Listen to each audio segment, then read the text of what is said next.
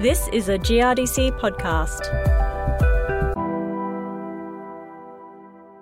Grain growers and farm advisors who'd like to get involved in a national research project aimed at substantially lifting crop yields are being encouraged to join the National Hyper Yielding Crops Initiative. Hello, I'm Tony Crowley.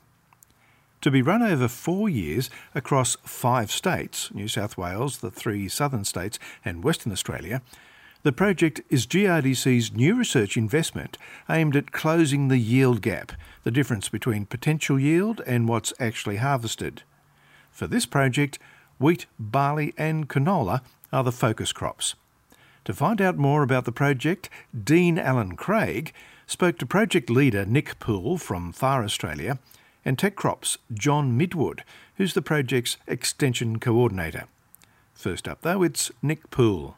Yes, uh, the Hyper Yielding Crops Initiative is a is a national project um, that stretches from basically the east coast to the west coast, um, but but focusing on the high rainfall zone. What it's about is trying to improve our productivity, uh, increase our yields, and close what we believe is a significant yield gap in parts of the high rainfall zone. So, why is there a need for this National Hyper Yielding Crops Initiative, Nick? Well, one of the great things that encouraged us about the previous project, which has just come to an end, which is was the hyper yielding cereals project, that was just based in Tasmania, but uh, that project attracted in its final uh, field day year uh, back in November 19, 60% of those that attended actually came from mainland Australia. So we knew that there were there was huge interest in this concept of lifting productivity in the high rainfall zone. With the higher yield potential, the project team are convinced that we've got some real ability to close the yield gap in these regions and lift productivity, but not only just lift productivity, but to stabilize productivity. It's no good having uh, varieties that are boom and bust. So, you know, they perform well one year and then not the next. So, we've got this uh, focus on uh, trying to look at improving yields, but also stabilizing them.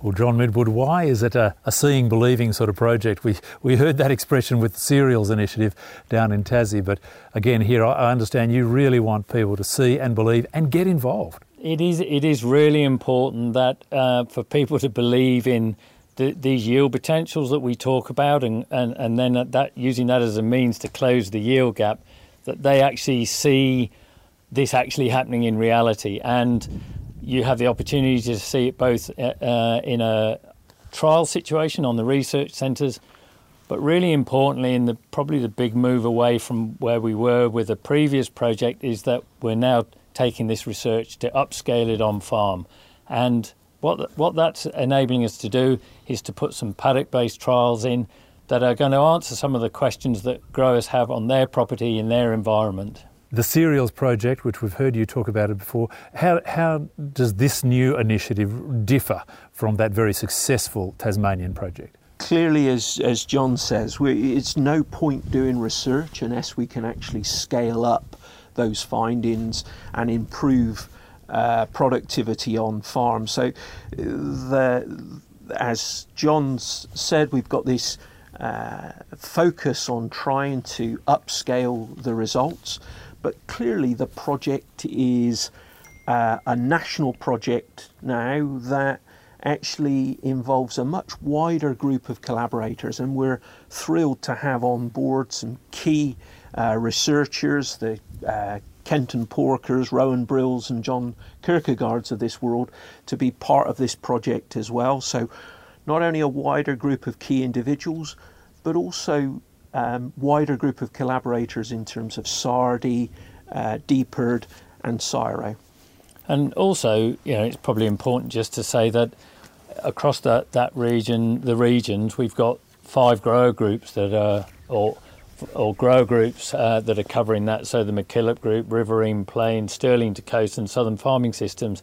So that's that's a real uh, down to earth approach. That's a uh, grassroots approach, if you like, and um, But but we're also going to be looking to step outside the membership of those grower groups and bring in agribusiness uh, clients as well. So the, the beauty of this is that it's open to anybody that's interested in closing the yield gap. Well, we're here today in uh, a beautiful property in, in southern Victoria, uh, not, not far out from the back of Geelong, and, and, and we see a really intensive research effort here, don't we? Small plots, each labelled with, with a small white uh, picket. Um, and it goes on for hectares. It's mighty impressive.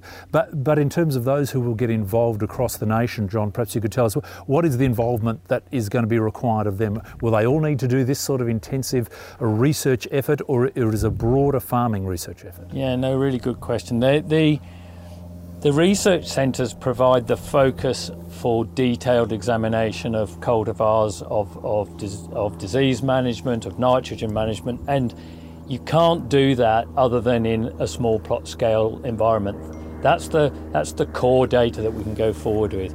But in terms of what we're looking and the seeing as believing, as we talked about before, that's going to people's paddocks and setting up some trials in their paddock.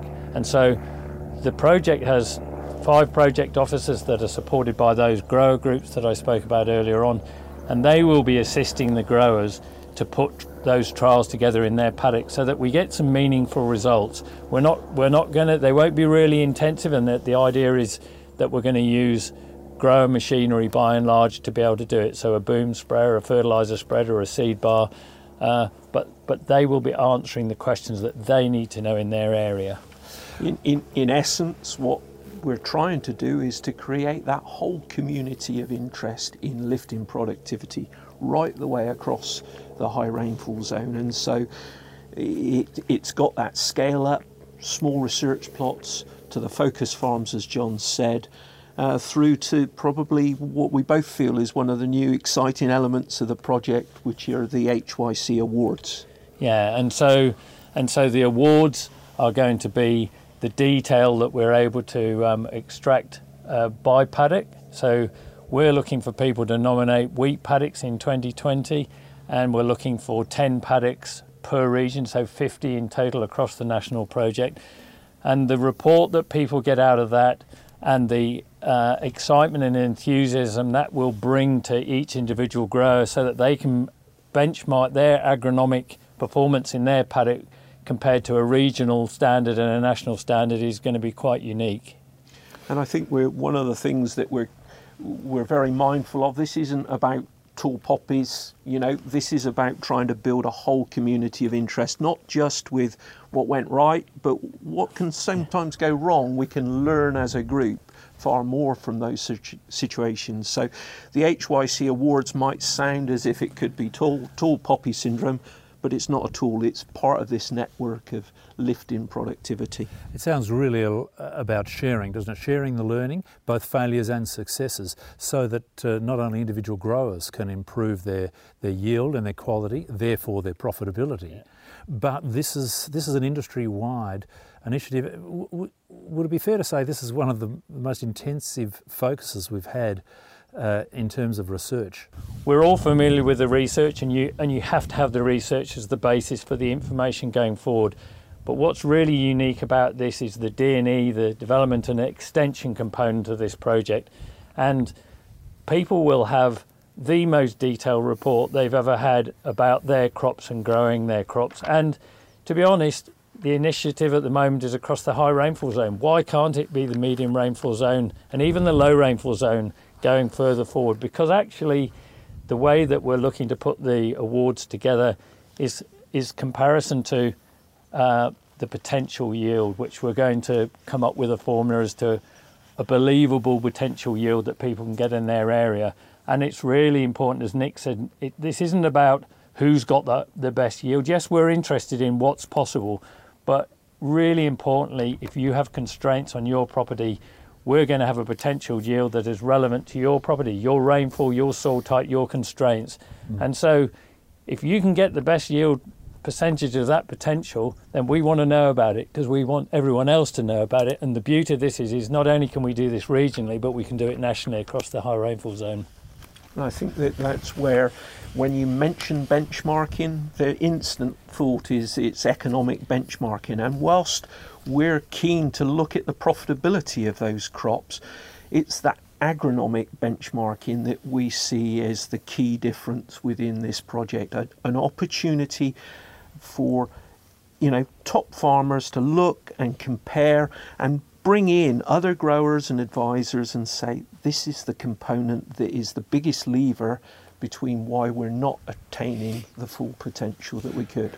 Nick, can we just nail down on a, a bit of detail here in, in the research? W- which crops and, and what research themes will you be including in, in these trials? Well, the, the, the, great thing about the hyper yielding project is that the research centres have the freedom to actually look at all of the major levers that we might want to explore. So, whether it's germplasm, whether it's aspects of management of nutrition, whether it's disease management, standing power, uh, growers and advisors linked through what John's talked about in terms of these grower innovation groups can come look at the centre and see all of these things taking place. So this the themes around all of those different aspects of growing the crop can be seen in one place on the research centres. So we've got the research themes around germplasm and management, but we've then also looking at this not only on feed wheat as we were in Tasmania, but we're looking at both feed and quality wheats, feed and quality barleys, and canola this time around.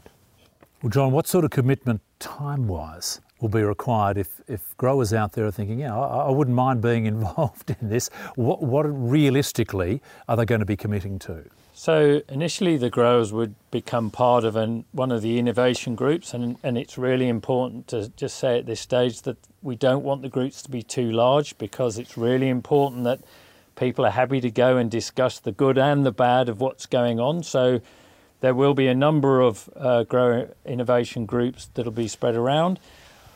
In terms of the, the time commitment to those groups, we're looking at this stage to have probably two paddock walks. We're not looking at this being a, uh, a workshop or, or, or something inside. This is about coming and you know pulling your boots on and getting out in the paddock, looking at crops, hearing what other growers in the region and what issues are you finding, and also importantly linking with that research centre. So we do hope that one of those uh, crop walks during the season will be to come to the local research centre to hear what the issues are. You know, we've looked today at, a little bit of stripe rust coming into a variety of wheat. That's the kind of information that I think how good would it be for those growers to come along to the site to, to speak to, to Nick and his staff and say, this is an issue we've got. Okay, so what are you going to do about it? Then they can go back to their farm and look at their situation. So, from a time point of view, probably two crop visits during the year, and then we'd hope that at the end of the season, once we have the results from both the awards, the, the results from the Focus Farm trials, and the results off the research centres, that we would bring that all together uh, probably in March of the following year to have a results day and then really tease out everything that we've talked about. You've got one story I'd like you to tell us about a recent result uh, of a high yielding uh, performance. Okay, not in Australia, but not far away, just across the ditch. Uh, an extraordinary result in terms of, of high yield. And uh, why not take this learning on board?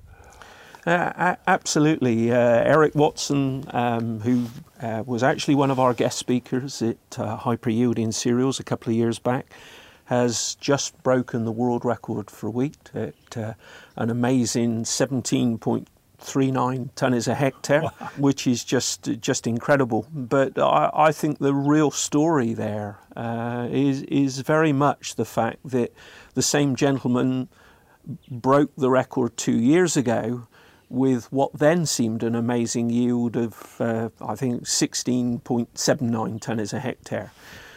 And I think what we can all learn from Eric and what he's achieved is sure, 17 tonnes is probably a bridge too far for us here in southern Victoria, but I think what we can learn from that is that it would have been easy for Eric to have rested on his laurels back in 2018 and said, well, 16.8 tonnes a hectare, I don't think that's too bad.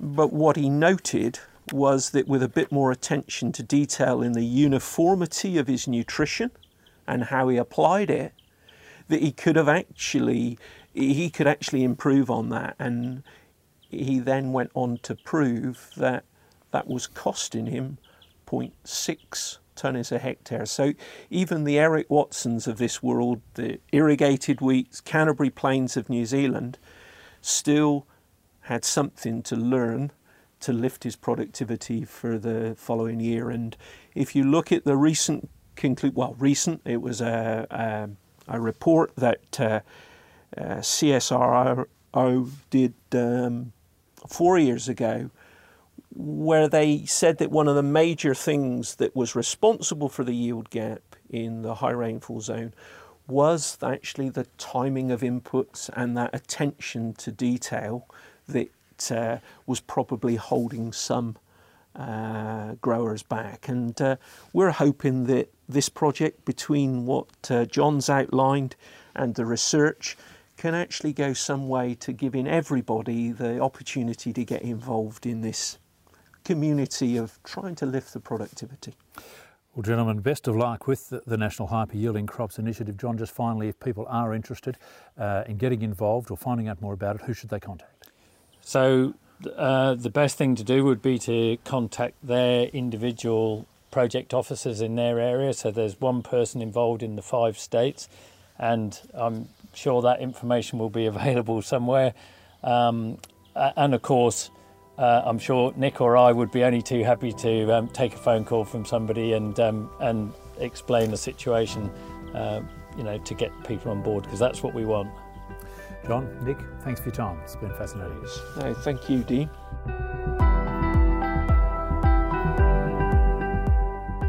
Dean Alan Craig, who was talking with John Midwood at the end, and Nick Poole. Nick is the overall project leader of the National Hyper Yielding Crops Initiative, and John Midwood, the project's extension component. For more information, you can contact John Midwood at TechCrop and Nick Poole at FAR Australia. Their contact details are in the podcast show notes, which you'll find online at the GRDC. I'm Tony Crowley. Thanks for listening.